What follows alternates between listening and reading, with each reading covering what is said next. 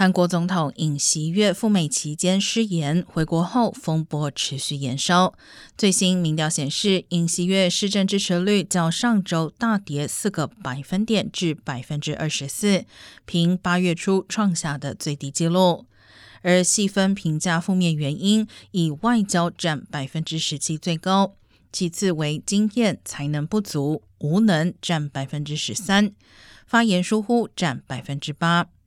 对于尹锡悦无意间被拍下的发言内容，韩国总统办公室澄清是在描述韩国国会，但风波并未平息。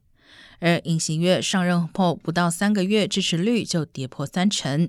原本是希望借由这次出访的外交表现挽回民心。